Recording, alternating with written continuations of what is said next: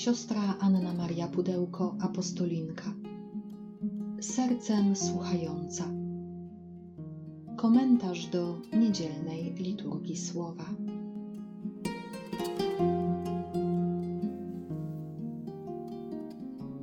Z Ewangelii według świętego Łukasza.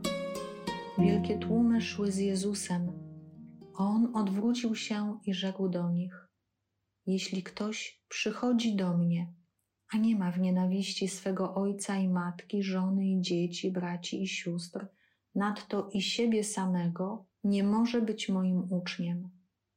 Kto nie dźwiga swego krzyża, a idzie za mną, ten nie może być moim uczniem. Bo któż z was, chcąc zbudować wieżę, nie usiądzie wpierw i nie oblicza wydatków, czy ma na wykończenie? Inaczej, gdyby położył fundament, a nie zdołałby wykończyć, wszyscy patrząc na to, zaczęliby drwić z niego. Ten człowiek zaczął budować, a nie zdołał wykończyć. Albo jaki król, mając wyruszyć, by stoczyć bitwę z drugim królem, nie usiądzie wpierw i nie rozważy, czy w dziesięć tysięcy ludzi może stawić czoło temu, który z dwudziestoma tysiącami nadciąga przeciw niemu. Jeśli nie, wyprawia poselstwo, gdy tamten jest jeszcze daleko i prosi o warunki pokoju. Tak więc nigdy z Was, jeśli nie wyrzeka się wszystkiego, co posiada, nie może być moim uczniem. 23. Niedziela zwykła w roku liturgicznym. Krótki fragment Ewangelii, ale bardzo, bardzo intensywny. Jezus dzisiaj uczy nas, że Królestwo Boże, że życie wiary, że naśladowanie Go jako chrześcijanie nie polega na posiadaniu, na gromadzeniu, na chciwości. Nikt z Was, jeśli nie wyrzeka się wszystkiego, co posiada, nie może być moim uczniem. E, to stwierdzenie może nas przerazić, ale może też odsłonić przed nami prawdziwy wymiar miłości, bo w miłości chodzi o to, by przyjmować i ofiarowywać, nie posiadać, nie zatrzymywać dla siebie, nie magazynować, też nie konsumować egoistycznie. Wyrzekam się posiadania, aby umieć ufać Bogu, który o wszystko się zatroszczy i nie tylko w ten sposób, że da mi, ale stworzy też w moim życiu możliwości, abym mógł godnie żyć, abym mógł uczciwie pracować, aby mógł cieszyć się dobrami ziemskimi i jeszcze dzielić się z nimi, nimi z bliźnimi. A z drugiej strony miłość zaprasza mnie do tego, aby dawać, aby stawać się darem, aby dzielić się. I im hojniej się dzielimy, tym bardziej to dobro potem do nas powraca. Drugi ważny temat to temat uczniostwa. Jezus widzi, że ogromne tłumy idą za nim. Idą, bo widzą znaki, bo widzą cuda. I Jezus tutaj oczyszcza motywację tych, którzy chcą być z Nim i pozwala przyjść do siebie każdemu. Jeśli ktoś przychodzi do mnie, możesz przyjść, ale jeżeli przychodzisz do mnie i pragniesz być moim uczniem, to są pewne warunki.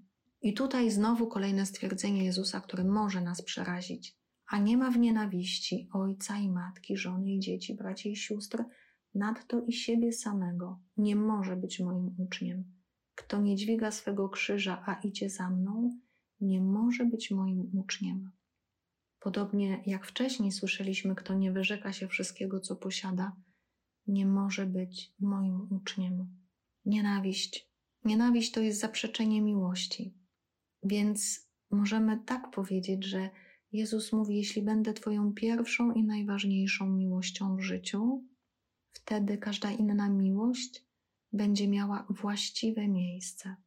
Nienawiść to też może być znak, symbol tego zdrowego dystansu, że potrafię obiektywnie spojrzeć na moją relację do ojca, matki, żony, dzieci, braci, sióstr, że potrafię obiektywnie patrzeć na siebie samego i nie czynić ich centrum mojego życia nie sadzać ich na tronie mojego życia, ponieważ to centrum, ten tron przynależy do Boga jako dawcy życia, jako stwórcy i zbawiciela.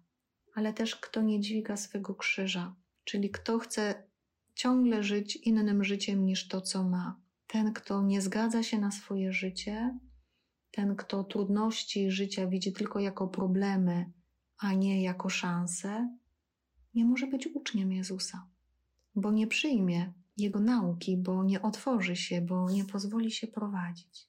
Więc, aby być uczniem Jezusa, potrzebujemy nabierać wolności w relacjach, wszystkich relacjach, do siebie samego i do bliźnich.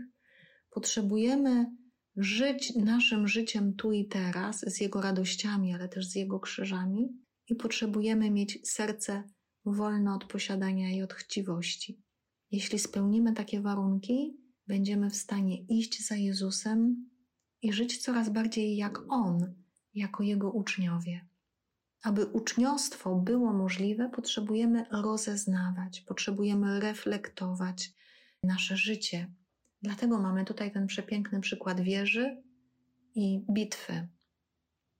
Życie polega na budowaniu, budowaniu siebie, e, budowaniu mm, klimatu rodzinnego czy wspólnotowego, budowaniu więzi, relacji, budowaniu nawet własnej kariery zawodowej. Ale właśnie trzeba usiąść i zreflektować, czy te koszty, które chcę ponieść, pozwolą mi dokończyć, pozwolą mi przeżyć to działanie. A z drugiej strony nasze życie jest walką, walką duchową. Czy to, jaki jestem, jaka jestem, ta moja znajomość życia duchowego pomoże mi stoczyć walkę z pokusami, z czym sobie radzę dzięki pomocy łaski Bożej, a z czym sobie nie radzę albo co mnie zniewala.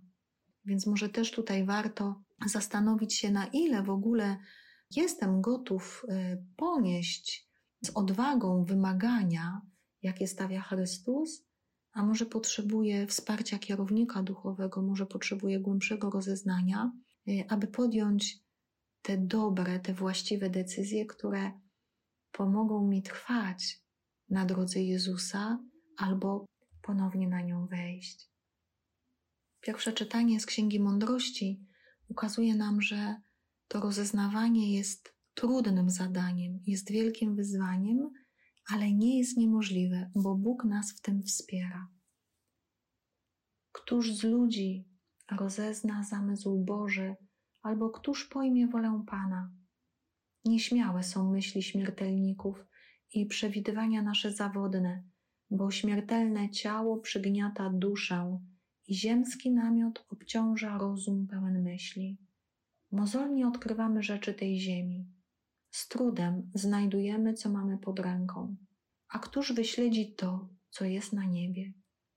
Któż poznał Twój zamysł, gdy nie dałeś mądrości, gdy nie zesłałeś z wysoka świętego ducha swego? I tak ścieżki mieszkańców ziemi stały się proste, a ludzie poznali, co Tobie miłe i zostali ocaleni przez mądrość. To prawda, z trudem rozeznajemy wolę Boga, Jego zamysły, to, co jest Jemu miłe. Nasze przewidywania są tak bardzo zawodne, a nasze ciało tak często obciąża nasz umysł. Jeśli z trudem rozeznajemy to, co ziemskie, to jak możemy pojąć to, co niebieskie? Jest to możliwe, kiedy przyjmiemy dar mądrości i kiedy przyjmiemy dar Ducha Świętego. Prośmy więc dzisiaj o tą mądrość i o Bożego Ducha, aby pomógł nam coraz bardziej rozeznawać i podejmować to, co jest Bogu miłe, by mądrość nas ocaliła. Odpowiedzią na słowo jest modlitwa psalmisty. Dziś jest to psalm 90. Obracasz w proch człowieka i mówisz: Wracajcie, synowie ludzcy, bo tysiąc lat w Twoich oczach jest jak wczorajszy dzień, który minął, albo straż nocna. Porywasz ich, stają się niby sen poranny, jak trawa, która rośnie, rankiem zielona i kwitnąca, wieczorem więdnie i usycha. Naucz nas liczyć dni nasze, byśmy zdobyli mądrość serca. Powróć, Panie, jak długo będziesz zwlekał, Bądź litościwy dla sług Twoich. Nasyć nas o świcie swoją łaską, abyśmy przez wszystkie dni nasze mogli się radować i cieszyć. Dobroć Pana, Boga naszego, niech będzie nad nami i wspieraj pracę rąk naszych. Dzieło rąk naszych wspieraj. Naucz nas liczyć dni nasze, byśmy zdobyli mądrość serca.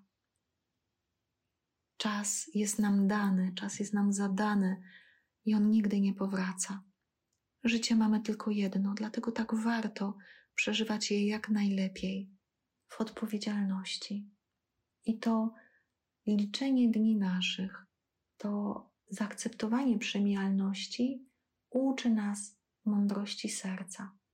I kiedy Pan, który każdego poranka zlewa na nas swoją łaskę, otworzy nasze serca, to wtedy my możemy każdy dzień rozpoczynać w radości i w nadziei, bo Jego dobroć jest nad nami i On sam wspiera pracę rąk naszych.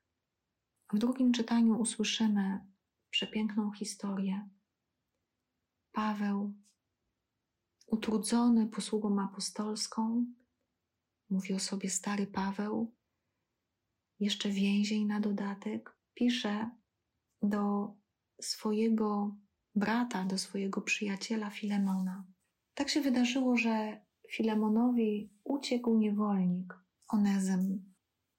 Nie wiemy, jak znalazł się u Pawła, ale wiemy, że oddawał mu przysługi w więzieniu i tam się nawrócił.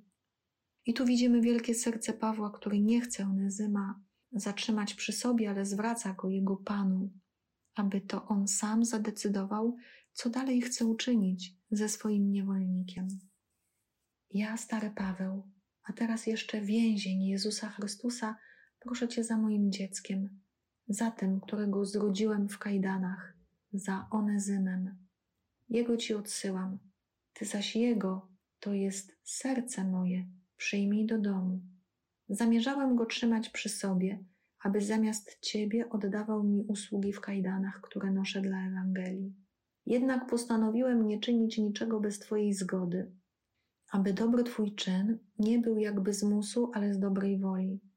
Może bowiem po to oddalił się od Ciebie na krótki czas, abyś go odebrał na zawsze, już nie jako niewolnika, lecz więcej niż niewolnika, jako brata umiłowanego. Takim jest on zwłaszcza dla mnie, ileż więcej dla Ciebie, zarówno w doczesności, jak i w Panu. Jeśli więc się poczuwasz do łączności ze mną, przyjmij go jak mnie. W pierwotnym kościele niewolnik nie przestawał być niewolnikiem, chyba że dokonano jego wykupu, natomiast zmieniały się relacje. Dla chrześcijan niewolnicy byli braćmi o tej samej godności, nawet jeżeli dalej wykonywali swoje posługi. I tutaj widzimy, że Paweł mówi: Ty zaś jego to jest serce moje, przyjmij do domu. Proszę cię za moim dzieckiem, za tym, którego zrodziłem w kajdanach. On tego niewolnika traktuje jako syna we wierze. Jeśli więc się poczuwasz do łączności ze mną, przyjmij go jak mnie. Co więcej, identyfikuje się z nim i mówi: Traktuj go tak samo, jakbyś traktował mnie, czyli nie wytyczaj mu kary. Były bardzo srogie kary za ucieczkę niewolnika. Nie wytyczaj mu kary, ale przyjmij go jako brata umiłowanego. Na tym polega właśnie bycie uczniem Chrystusa. Tym, który idzie za Jezusem, tym, który rozeznaje, który umie liczyć dni swojego życia i który drugiego człowieka traktuje jak samego siebie i szanuje jak samego siebie. I niech ta mądrość miłości towarzyszy nam dzisiaj i przez cały tydzień.